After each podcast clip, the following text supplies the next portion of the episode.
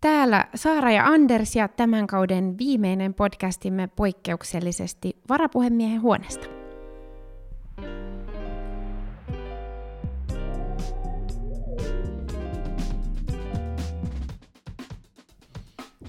Mennään ensimmäiseen pykälään. Eduskuntakausi on päättymäisillään ja, ja tota, asiantuntijavieraana meillä on tänään 40 vuoden parlamentaarista kokemusta omaava Mauri Pekkarinen, varapuhemies. Tervetuloa Mauri. Kiitoksia, kiitoksia. Aloitetaan sillä, että kerrotaan kuulijoille, että me ollaan tehty sinun kaupat. Totta kai. Voidaan, voidaan kollegojen kesken tässä sinutella. Mauri Pekkarinen, 40 vuotta kansanedustajana, toistakymmentä vuotta, 12 vuotta ministerinä ja mit, mitä kaikkea näihin vuosiin onkaan mahtunut. Nyt kun tämä eduskuntakausi päättyy ja, ja viimeiseksi, niin mitä tulee eniten ikävä? Kyllä varmaan ihan se työyhteisö tai tämä työyhteisö täällä. Että tämä on ollut minun elämäni. Hmm. Mun perhe on suurelta osalta syntynyt sinä aikana, kun mä oon ollut kansanedustaja, poliitikko – Mä oon viettänyt ajastani täällä enemmän, suurin piirtein puolet siitä ajasta, mitä mä olen vaimoni kanssa elämäni aikaan viettänyt. Sitten täällä on, tullut, syntynyt, taikka täällä on tullut monia erinomaisen hyviä ystäviä. Tähän paikkaan on tietyllä tavalla kiintynyt ja kyllä tämä on vähän haikeaa tunnelmaa, haikea tunnelma iskenyt. Nyt oikeastaan vasta eilen illalla ensimmäisen kerran ihan oikein, kun oli tämmöinen läksiäistilaisuus meille, jotka jätämme eduskunnan kaikille yhteinen, niin täytyy myöntää, että viime yönä ensimmäisen kerran tuntuu vähän haikealta. Joo, Ihmiset no. ja tämä yhteisö, työyhteisö, se on se tärkeä. Totta kai mm, isoja asioita, monia sellaisia, missä on voinut itse olla jollakin tavalla mukana vaikuttamassa siihen lopputulokseen, mikä on sitten aikaan saatu. On monia ongelmia, haasteita, ikäviäkin asioita – tämä on elämää. Tähän me ollaan molemmat ensimmäisen kauden kansanedustajia. Ja tota, no Saara Sofialla on kokemusta talon sisältä ennen sitä, mutta mulle tämä tuli todella suurena positiivisena yllätyksenä siis eduskuntatyössä. Mä en, e, en ollut tavallaan kuvitellut sitä puolta, että tämä on niin sosiaalinen yhteisö, täällä, täällä syntyy ystävyyssuhteita, että se ei ole pelkästään niin sitä työtä, vaan tähän liittyy niin paljon muuta, ja se oli mun mielestä ainakin itselleni kauhean iso positiivinen yllätys, kun, kun, kun, kun oma tämä kauteni täällä alkoi. Joo, mä rohkenen sanoa, että, että meillä on niin syntynyt sellainen kulttuuri, joka, jonka uudetkin edustajat aika nopeasti omaksuu semmoinen toimintakulttuuri, että, että me niin ymmärrämme, että me tulemme tänne tähän eduskuntaan itse kukin omasta taustaryhmästä, poliittisesta taustaryhmästä. Meillä on omat arvot ja ihanteet, oma aatteet, ja me tuomme ne esille täällä silloin, kun erilaisia asioita ratkaistaan. Me olemme eri mieltä monta kertaa, mutta demokratiassa pitääkin voida olla eri mieltä. Mm. Mutta sitten kun nämä mielipiteet on mitattu, niin me pääsääntöisesti me pystymme tekemään myöskin Joo. sitten päätöksiä ja kunnioittamaan yhteisesti sitä päätöstä tai niitä päätöksiä, mitä on tehty. Tämä on niin kuin kehittyneen kansanvalta-ajattelun ja kehittyneeseen demokratiaan kasvamisen merkki. On maita maailmassa, jossa ei ole tällaisia kädenvääntöjä, riitojakaan, niin kuin politiikassa terveessä mitassa pitää ollakin – mutta niissä on vain yksi totuus, ja silloin kun politiikassa on yksi totuus, silloin ei ole kansanvaltaa, eikä silloin ole demokratiaa. Niin tämä on monella tavalla aika erityinen työpaikka, ja tämä, tämä on niinku yksi sellainen erityispiirre. Miten koet, että onko 40 vuoden aikana tämä ilmapiiri ja yhteishenki eduskunnan sisällä jotenkin muuttunut? On se muuttunut aika paljon. Tässä monta syytä, miksi on muuttunut. Ensinnäkin silloin kun mä tulin, niin tämä oli erittäin vahva tämmöinen senioriteetti. Uskon, mm. että kaikissa puolueissa, kaikissa poliittisissa ryhmissä nykyään ei enää niin tiukasti pidetä senioriteetista kysy- kiinni, ja se on minusta ihan hyvä. Että nyt ymmärretään, että itse kullakin, kun on oma tausta, niin sen jokaisen niitä omia vahvuusalueita pitää mahdollisimman vaiheessa, varhaisessa päästä, vaiheessa päästä niin kuin sitten hyväksi käyttämään, ja se on niin kuin hyvä juttu. Ja näin tällä hetkellä tapahtuukin jo paljon enemmän. Isoja muutoksia on tietysti Suomen liittyminen Euroopan unioniin, joka muutti niin kuin hirveän monessa tätä työtä. Te ette muista ollenkaan sitä aikaa, mutta, mutta se oli tosi iso muutos. Siis monet sellaiset asiat, jotka täällä käsitellään nyt tietyllä tavalla, niin ei ollut asia joskus aikaisemmin ja nyt, nyt sitten on. Ja kolmas tärkeä asia on se, että, että täällä tämä salityöskentely oli sitä, että silloin kun mä oon tullut tänne, täällä pidettiin pitkiä pitkiä uuvuttavia puheita, kun debattia ei syntynyt. Mutta että, sitten uskallan sanoa, että aika paljon se me tuon Esko Ahon ja Timo Kietäväisen kanssa oltiin synnyttämässä Holkerin hallituksen aikaa sellaista uutta kulttuuria, jossa paikan päältä kommentoidaan, debatoidaan ja niin poispäin. Mutta nyt taas sitten siinäkin mun mielestä on menty liian pitkälle. Mm. Jos haluatte tietää, missä mielessä liian pitkälle, niin vastaan siihen erikseen. Joo. No kyllähän tuo vastaus pitää kuulla nyt. No lähinnä siinä, että, että nyt kaikki edustajat odottaa, että mikä tahansa asia on täällä keskustelussa, mm. niin siitä se niin kuin pääosa keskustelua käydään tämmöisenä, käytäisiin tällaisena debattina. Ja minusta se ei ole kovin hyvä. Miksi? Koska jokainen osaa jokaisesta asiasta hönkästä yhden minuutin mittaisen puheenvuoron. Eikö niin? Ja kunnollista tällaista konfrontaatiota, hienosti sanottuna vastakkainasettelua, näkemysten erilaista niin kuin sisältöä ja niissä mittelyä, niin sitä ei kovin monta kertaa pääse tapahtumaan. Ja kaikki te kansanedustajat, te odotatte ja edellytätte, että jos te olette vastauspuheenvuoron pitänyt tai pyytänyt, niin teidän pitää saada se pitää. Nyt sori vaan, mä en pidä, joka on ollut synnyttämässä tätä juttua, niin kuin lyhyttä debatointia, niin en pidä liian pitkälle sitä vietynä, niin enää, enää hyvä koska hyvän poliitikon täytyy pystyä niin kuin poroutumaan asian ytimeen, analysoimaan, erittelemään se, nostamaan tuohon tavallaan kämmenelle ja läpivalaisemaan se asia. Se ei käy puolessa minuutissa tai minuutissa. Siihen tarvitaan nyt se viisi minuuttia ja niin poispäin. Enemmän sellaisille aikaa ja tilaa, ja niiden pohjalta syntyvä aito tämmöinen debatti, sitä sitten rajatummin, se on minun linja. Joo, tämä on itse asiassa sellainen ajatus, mistä saan aika hyvin kiinni, koska yksi yksi äh, tämän työn niin kuin turhauttavia puolia on se, että edellytetään hirveästi sitä nopeata reagointia, ja sitten Joo. se kommentointi jää hirveän helposti pintapuoliseksi, koska Todella. ei päästä pureutumaan sinne, ja se synnyttää sitä vastakkainasettelua, ja se ruokkii niitä, niitä pinnallisia omia, omia kuplia, mm. ja, ja vahvistaa sitten taas sitä polarisaatiota.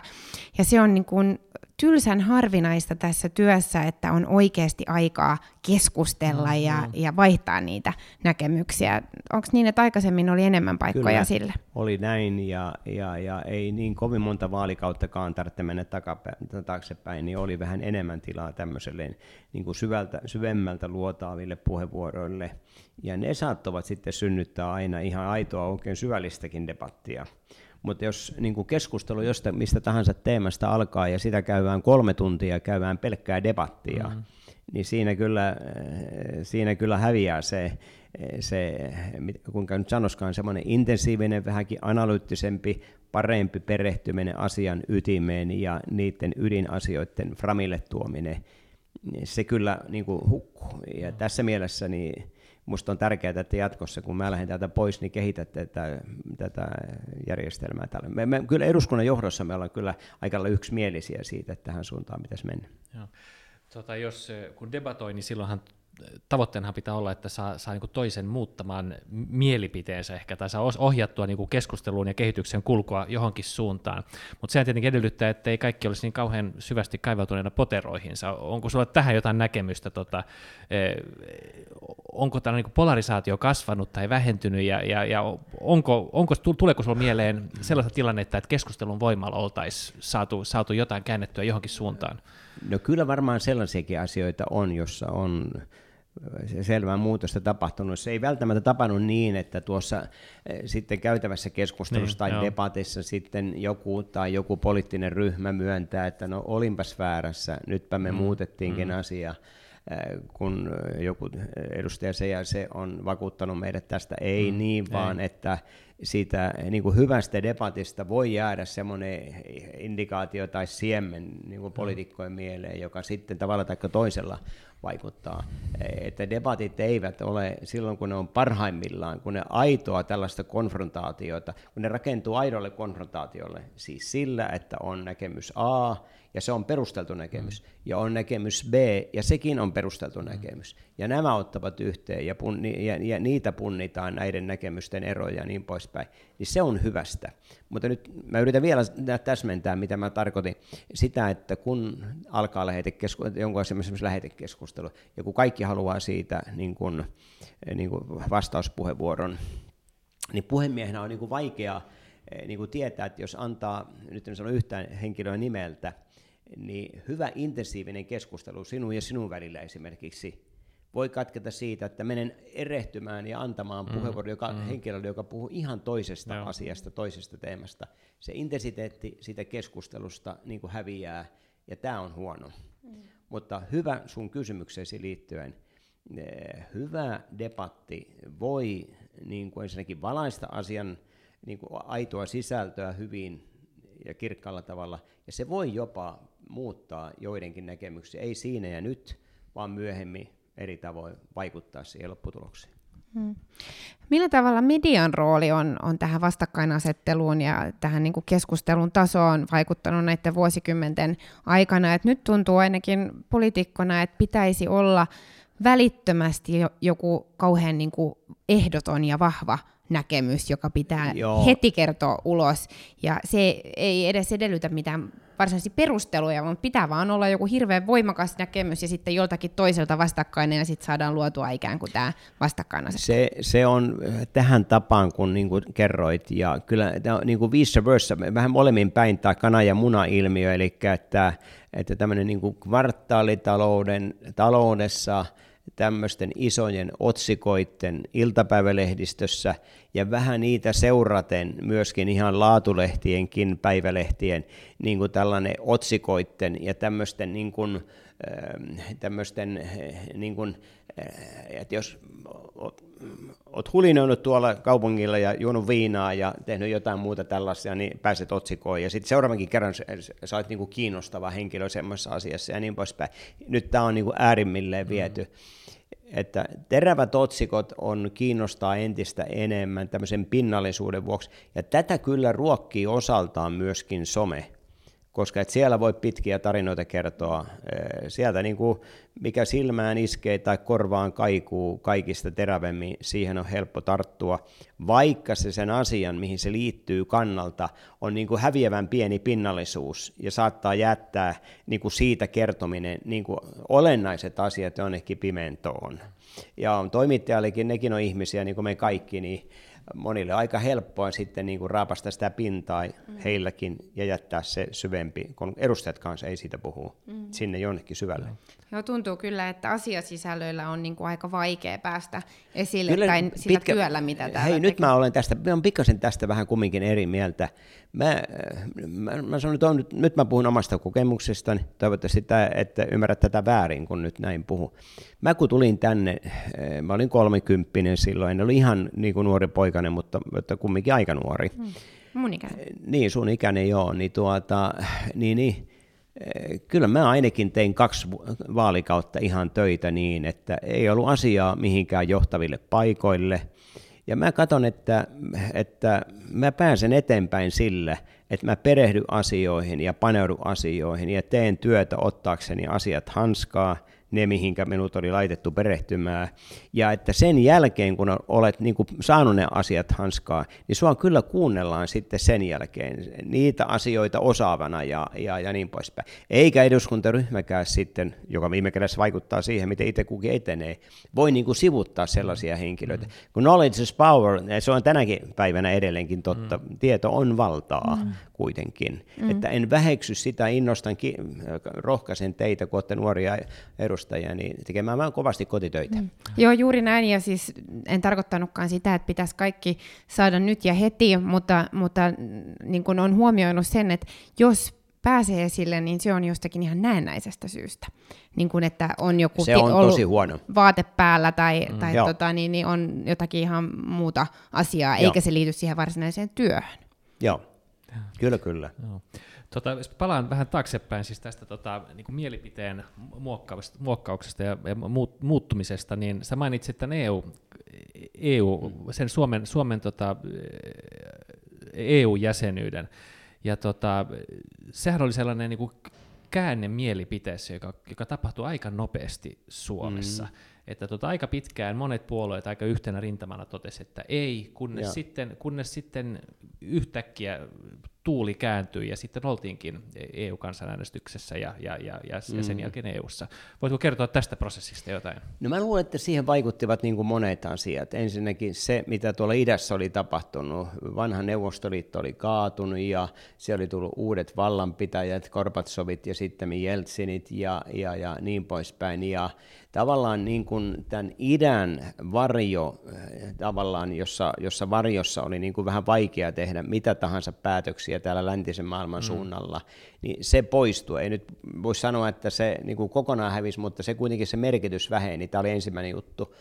Ja sitten toisekseen EU oli ottamassa uusia askeleita – tietoisesti. Jossain aiemmassa vaiheessa EUn laajentuminen ei ollut mikään itsestäänselvyys, mm. mutta EUkin oli itsekin niin kuin attraktiivisempi, houkuttavammaksi teki itseään niin kuin muille eurooppalaisille maille. Ja vielä sitten sen lisäksi, kun Pohjoismaista Ruotsi äh, oli, oli Joo, lähdössä myöskin tunnetulla tavalla ja tunnetulla aikataululla, niin kyllä me sitten tehtiin päätökset, että, erittäin nopeasti päätökset, että Suomi jättää hakemuksen myöskin. Olin silloin ministerinä ja olin neuvottelemassa aika monista asioista, jotka liittyy Suomen suuriin intresseihin.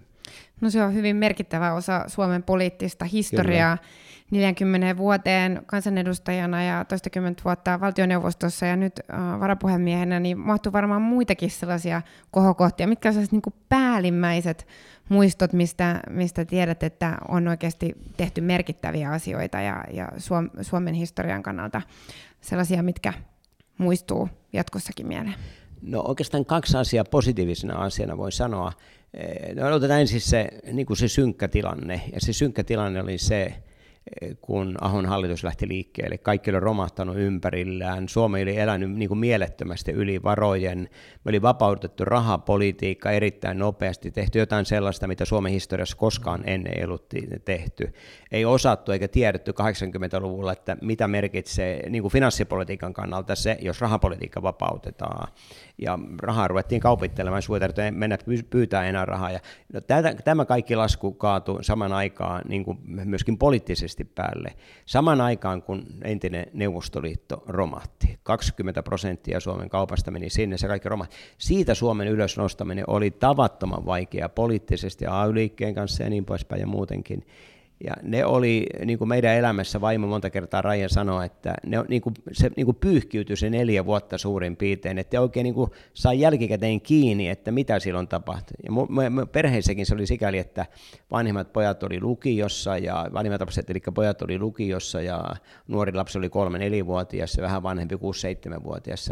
Nämä oli niin kuin, mutta sitten niihin positiivisiin asioihin, ensinnäkin se ensimmäiset positiiviset liittyy vähän tähän samaan se, että minusta oli kuitenkin tärkeää, että Suomi liittyy Euroopan unionin, sain olla siinä prosessissa mukana, kannatin sitä, keskustassa kaikki eivät kannattaneet, niin kuin hyvin tiedätte mm. ja niin poispäin, ja sitten saatiin Suomen talouskunto. Toinen tärkeä, missä on voinut olla niin kuin vahvasti mukana, niin liittyy kyllä sitten tuonne kauppa- ja teollisuusministeriön ja elinkeinoministeriön aikaan, ja siihen, että että, että silloin Suomi nousi, en väitä, että se on minun ansiota, mutta olin sinne keskeisesti mukana, ja ne rahat, joilla Suomi nousi, ja mitä, mihin nousi, nyt sanon to, kaksi kertaa, jotta nousi. Suomi nousi niin kuin innovaatiopolitiikassa koko Euroopan ja melkein koko maailmankin mallimaaksi. Eli me oivallettiin se, että ei riitä vain se, että me synnytetään osaamispotentiaalia, siis peruskoulutusta, yliopistokoulutusta ja perustutkimusta, vaan että jotta kansakunta menestyy, niin se tarvitaan generaatio, toimiva generaatio, joka muuttaa osaamispotentiaalin uusiksi innovaatioiksi, jotka voidaan kaupallistaa tuotteista. Ja saatiin hyviä tuloksia valitettavasti nyt kahden viimeisen hallituksen leikkaukset ovat olleet sankat ja rankat. Nyt kun me mietitään tulevaisuutta tästä eteenpäin, niin se on niin kuin hienoa ajatella siis, että 40 vuotta sitten on tänne valittu kansanedustaja Mauri Pekkarinen, joka on tulevaisuutta ajatellut silloin ää, eteenpäin ja mitä kaikkea näiden vuosikymmenten varrelle on mahtunutkaan. Ja nyt sitten itse asiassa parhaillaan kolme tuhatta nuorta näyttää mieltä tuolla eduskuntatalon portailla ja vaatii ilmastotekoja, koska he ovat huolissaan omasta tulevaisuudesta, miltä Suomi ja maailma näyttää äh, sitten 40 vuoden päästä esimerkiksi. Minkälaisia terveisiä lähettäisit näille nuorille? No ensinnäkin on hyvä, että nuoret tiedostavat sitä, mitä ympärillä tapahtuu siinä maailmassa, joka on heidän maailma meidän jälkeen. Se on ensimmäinen tärkeä asia. Mutta oikeastaan jonkun verran tärkeää on kuitenkin sitten se, että, että ei synny sellainen, syntyisi sellainen hysteria. Pikkusen joskus on sellaisia merkkejä ilmassa, että, että synnytetään vähän tämmöistä hysteriaa, vähän niin kuin eh, ei piirretä sitä kuvaa, mistä ilmastokysymyksessä on oikein kysymys, eikä tunnisteta niitä mahdollisuuksia, että jolloin me tosiasiassa voidaan aika paljon nyt vaikuttaa, kun oikein toimitaan siihen, että kaikkia menisi kovin huonosti ilmiönä hyvä, hyvä, että tiedostetaan, mutta se keskustelu, mitä käydään, niin pitäisi saada niin kuin oikealle, raiteelle. Ja jos sallitte sanoa, niin mä en oikein pidä siitä, mitä nyt on meneillään, tämmöinen huutokauppa, että kuka keksii, kuka keksii että, että mitä tästä päivästä tulevaisuuteen, niin mitä lyhyemmässä ajassa Suomen pitäisi olla hiilineutraali täysin, hyvä on, mitä nopeammin päästä. Et musta on tärkeää edellyttää poliittisilta päättäjiltä vastauksia, miten niihin tavoitteisiin päästään. Nyt siitä kovin paljon ei puhuta. Ja. Joo, nyt on tota 40 vuoden ura Suomessa ää, päättymässä, mutta, tota, mutta, mutta Brysselissä odottaa mahdollisesti jatkoa?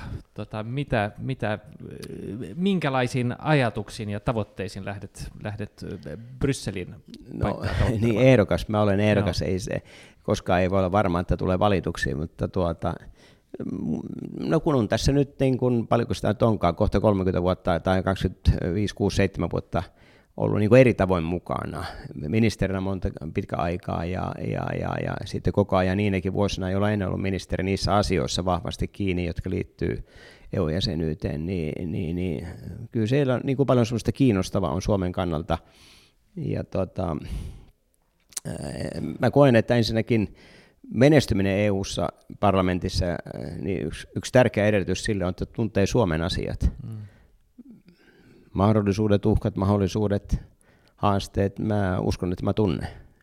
Ja toinen juttu se, että tuntee jonkun verran EUn toimintaa valmiiksi, ettei mene opettelemaan. Ja, ja mä, mulla taitaa olla eniten EUn toisen tärkeän toimielimen parlamentin ohella, kolmas on tietysti komissio, eli ministerineuvoston kokouksia kuin kellään toisella suomalaisella. Eli mulla on aika hyvä kokemus. Toisen, sitten vielä kolmas seikka on se, että että kyllä mä niin näen, että Suomen pitää olla aktiivinen EU:ssa niissä asioissa, mitkä ovat tämmöisiä ydinrajojen meneviä, joissa on yhteiset eurooppalaiset intressit, mutta sitten myös rohkeutta sanoa ei sellaiselle integraation syventämiselle, jotka niin kuin eh, johtaa tämmöiseen tulonsiirtounioniin tai eh, johtaa tämmöiseen moraalikatoon ja tämän tyyppisiin ilmiöihin. Hyvä. Kiitos tästä haastattelusta, Kiitoksia. Mauri. Kiitos 40 vuoden pituisesta urasta täällä eduskuntatalossa ja, ja onnea tulevaan. Kiitoksia ja menestystä teille henkilökohtaisesti omissa vaaleissa. Kiitos kovasti ja kaikkea hyvää jatkoa. Kiitoksia.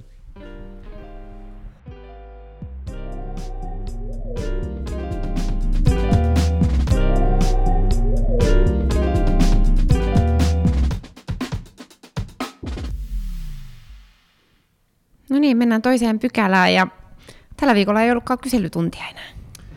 Ei, ei ollut. Viimeinen kyselytunti oli viime, viime viikolla.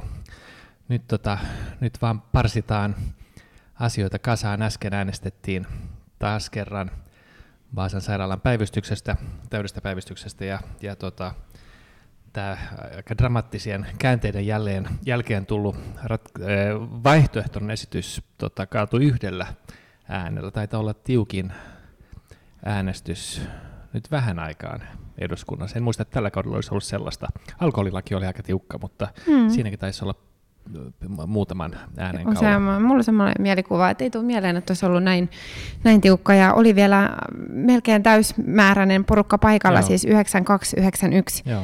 Päätti, päättyi äänestys, että siinä ei ole monta poissääntäkään Joo. sitten. Mutta meillä on enää nyt siis tämä päivä maanantai ja tiistai jäljellä ja sen jälkeen koittaa vaalitauko. Joo. Millä, millä mielellä? No aika erikoisella fiiliksellä. Onhan tässä tämmöinen niin vähän haikeus, että tämä kausi loppuu ja joka tapauksessa jotain uutta tulee eteen. Ja mä tänään aamulla pyörin tuolla työhuoneessani ja mietin, että hitsi, että tähän pitää alkuviikosta niin kuin siivota tämä huone joka tapauksessa ja, ja katsoa, että mitä, mitä tavaroita säästetään ja, ja mitä laitetaan eteenpäin. Ja kun ei voi yhtään tietää, että mitä sitten neljän viikon jälkeen mm. tai neljän viikon päästä tapahtuu että palataanko tänne ja jos palataan, niin minkälaisessa roolissa ja minkälaisella valtakirjalla ja minkälaisista poliittisista asetelmista. Joo. Joo, siis tuntuu, että se niinku vähän, vähän niinku päättyy nyt tämä kausi vähän niinku huomaamattomasti hiljaa. Että tota, joo, meillä on istuntoja ja sen jälkeen ei ole istuntoa ja kaikki häipyy ulos toreille, että, että tota ei ole sellaista niinku isoa, isoa pauketta tai ei. lopullista ratkaisevaa äänestystä tai ei, paitsi on meillä tämmöinen juhlaistunto tulossa, tämmöinen päätös. Onko näin? Istunto tulossa no, paremmin, se viimeisellä... paremmin perillä näistä asioista. No sellaisen Joo. kalenterimerkinnän Joo, satuin okay, huomaamaan, että, okay, että on varmaan presidentti paikalla ja, ja joku juhlava päätösistunto sinällään. Ja sitten katsotaan, mitä käy. Joo.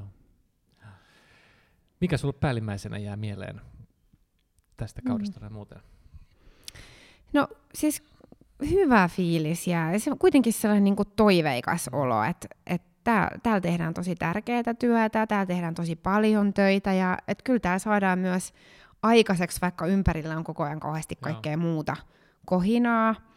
Ja sitten sellainen niin kuin, kiitollisuus siitä, että on saanut tehdä mm. tätä työtä. Joo. Et Joo. Kyllä se on niin kuin, ollut kunnia-asia Joo. toimia kansanedustajana neljä vuotta ja toivoo, että se jatkuu. Ja sitten kyllä mun mielestä Mauri Pekkarinen tuossa sanoo oikein, että, että tota, kyllä niin tämä yhtei, yhteistyön ilmapiiri ja ystävät, mitä täällä on saanut, niin on kuitenkin se, mikä kaikkeista vahviten jää mieleen. Joo. Ihmiset. Joo, se on sellainen asia, tai siis se tunne, se tunnelma, niin se on musta aika harmittavaa, että se ei jotenkin välity tai näy mm. ulospäin. Että sehän tuli mullekin yllätyksenä, positiivisena yllätyksenä, siis se positiivinen työilmapiiri ja ne ystävyyssuhteet, jotka, jotka kehittyy ja ne yhteistyökuviot, jotka kehittyy. Siitä kiitollisuudesta, siis mä muistan äh, ensimmäiset viikot täällä eduskunnassa. Mä olin siihen asti, no oli ollut kunnallispolitiikassa niin kuin muutamia vuosia mukana, mutta kuitenkin käytännössä niin kuin tehnyt muita töitä, joista mm. sinänsä niin kuin myöskin nautin paljon. Mutta sitten muistan, että kun mä sitten niin kun joudun tekemään jotain, kirjoittamaan jotain, tekemään kunnallispoliittista tai muuta, siinä niin työn ohessa niin oli vähän niin kuin huono omatunto, että perhana että mitä nyt ei, ei, ei niin pystynyt jakautumaan tällä tavalla ja tuntuu, että jompikumpi aina kärsii. Sitten me istuin työhuoneella kesäkuussa 2015 ja kirjoitin jotain ja sitten taas oli niin kuin takaraivossa sellainen vähän niin kuin huono omatunto, että pitäisi nyt tehdä jotain oikeita töitä ja tota, kun nyt taas perhana, että tämähän on, mm. on mun oikeat työt nyt, että, että, että, että, että, että tämä on ihan, ihan siis ihan, ihan, ihan oikeaa työtä, johon on, on valittu. Mm. Ja, ja, ja yhtä lailla kuin sinäkin, niin, niin kyllä mä tota, siis sellainen niin kuin kiitollisuuden tunne on, on vahva, ja mon, monena päivänä kyllä niin kuin aika kevyin askelin on lähtenyt kohti junaa, ja, ja pohtinut niitä kohtaamisia ja niitä, niin kuin, niitä asioita, mitä on oppinut päivän mittaan ja, ja keskusteluja, joita on käynyt. Että, tota, että tietenkin toivomme molemmat jatkokautta, mutta, tota, mutta, mutta tästäkin on syytä olla iloinen. Joo, ehdottomasti näin. Hyvällä, hyvällä mielellä ja, ja kiitollisuudella ja sitten aika sillä uteliaana hmm. siitä, että mitä tulee tapahtumaan, koska mulla ei ainakaan elämässäni ollut kauhean montaa tällaista tilannetta aikaisemmin, että ei oikeasti tiedä, yhtään, että et mitä pian joo, tapahtuu. Joo. Joo, sun, tää, sun neljä, neljä vuotta on ollut vähän, vähän erilaisia. Sä oot ollut hallitusvastuussa, hallituspuolueessa, ja se tietenkin asettaa vähän niin kuin erilaisia ehkä paineita ja, ja vaatimuksia. Mä oon saanut toimia ehkä, ehkä vapaammin ja, ja tota, il, ilman niin kuin hallitusvastuun asettamia hmm. rajoitteita. E, onko se tuntunut raskaalta ja ristiriitaiselta Joo, ja siis ehdottomasti niin kuin politiikkaan kuuluu hyvin monenlaiset tunteet ja kyllä no. semmoinen niin kuin, turhautuminen ja, ja semmoinen niin kuin, välillä väsymys tiet, tiettyjen asioiden toistumiseen niin, niin on niin kuin tuttua varmaan kaikille, jotka politiikassa on mukana. Mutta sitten mulla on kuitenkin sellainen olo, että hallitus on saanut hyviä asioita mm. aikaiseksi. Ja ollaan edistetty niin kuin oikeitakin asioita. Ja sitten mä oon kuitenkin kansanedustajana, hallituspuolueen edustajana koko kauden pyrkinyt ja, ja mielestäni toiminutkin niin, että mä voin olla itselleni rehellinen. Et on ollut tiettyjä sellaisia paikkoja, missä on joutunut tosi tarkkaan punnitsemaan, että mikä nyt on oikein. Että tavallaan ha, olen joukkuepelaaja ja olen osa joukkuetta ja ymmärrän, että kaikki joutuu tekemään kompromisseja. Joo. Ja sitten joissakin kohdissa Joo. täytyy kuitenkin toimia niin kuin itse kokea Joo, siis parhaaksi. siis erityisesti muistuu mieleen se Timo Soinin luottamusäänestys, jossa toi, toimit käytännössä ehkä, ehkä ryhmän ohjeiden vastaisesti, et, et kokenut, että voin, et voinut siinä, siinä antaa hmm. äänestää luottamuksen puolesta Joo. asiassa, joka on, on, on sulle varsin tärkeä. Joo, no se on ehdottomasti ollut niin kuin kovimpia paikkoja, mit, mitä mulla henkilökohtaisesti tällä kaudella ollut. Ja, ja varmaan niin kuin pitkään miettii, että mikä siinä oli oikea tapa toimia, mutta kyllä mulla oli koko ajan selvää, että mä en, en sen ryhmäkurin mukaisesti voi toimia, vaikka, vaikka tota, niin, niin, muuten ryhmä pelaaja onkin. Ja on ollut muitakin vastaavia tilanteita, jossa mä oon, oon toiminut sit vähän muulla tavalla kuin, kuin hallituspuolueiden ohjeet on ollut. Hyvä. Me lähdetään tästä kohta puolin vaalikentille ja, ja tota, toivottavasti nähdään täällä ensi vuonna. Toivottavasti, tai siis ei ensi vuonna, vaan, vaan, vaan huhtikuun lopulla. Toivottavasti tämä meidän tietääksemme maailman ainut eduskuntien sisäinen puolue- ja hallitusoppositiorajat ylittävä podcastimme saisi jatkoa. Kyllä, näin me toivomme. Nähdään Anders.